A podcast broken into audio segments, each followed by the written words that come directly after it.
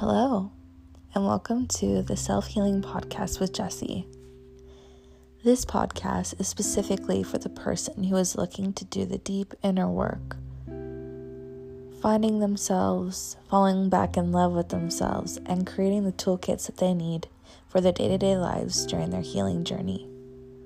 Healing isn't linear, and this podcast really highlights the ups and downs throughout life, and how to address all of your concerns as they come up, and how to regulate your nervous system when they do.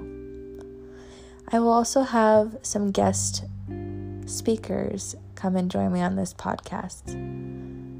So, if this sounds like a podcast for you, I cannot wait for you to join me inside.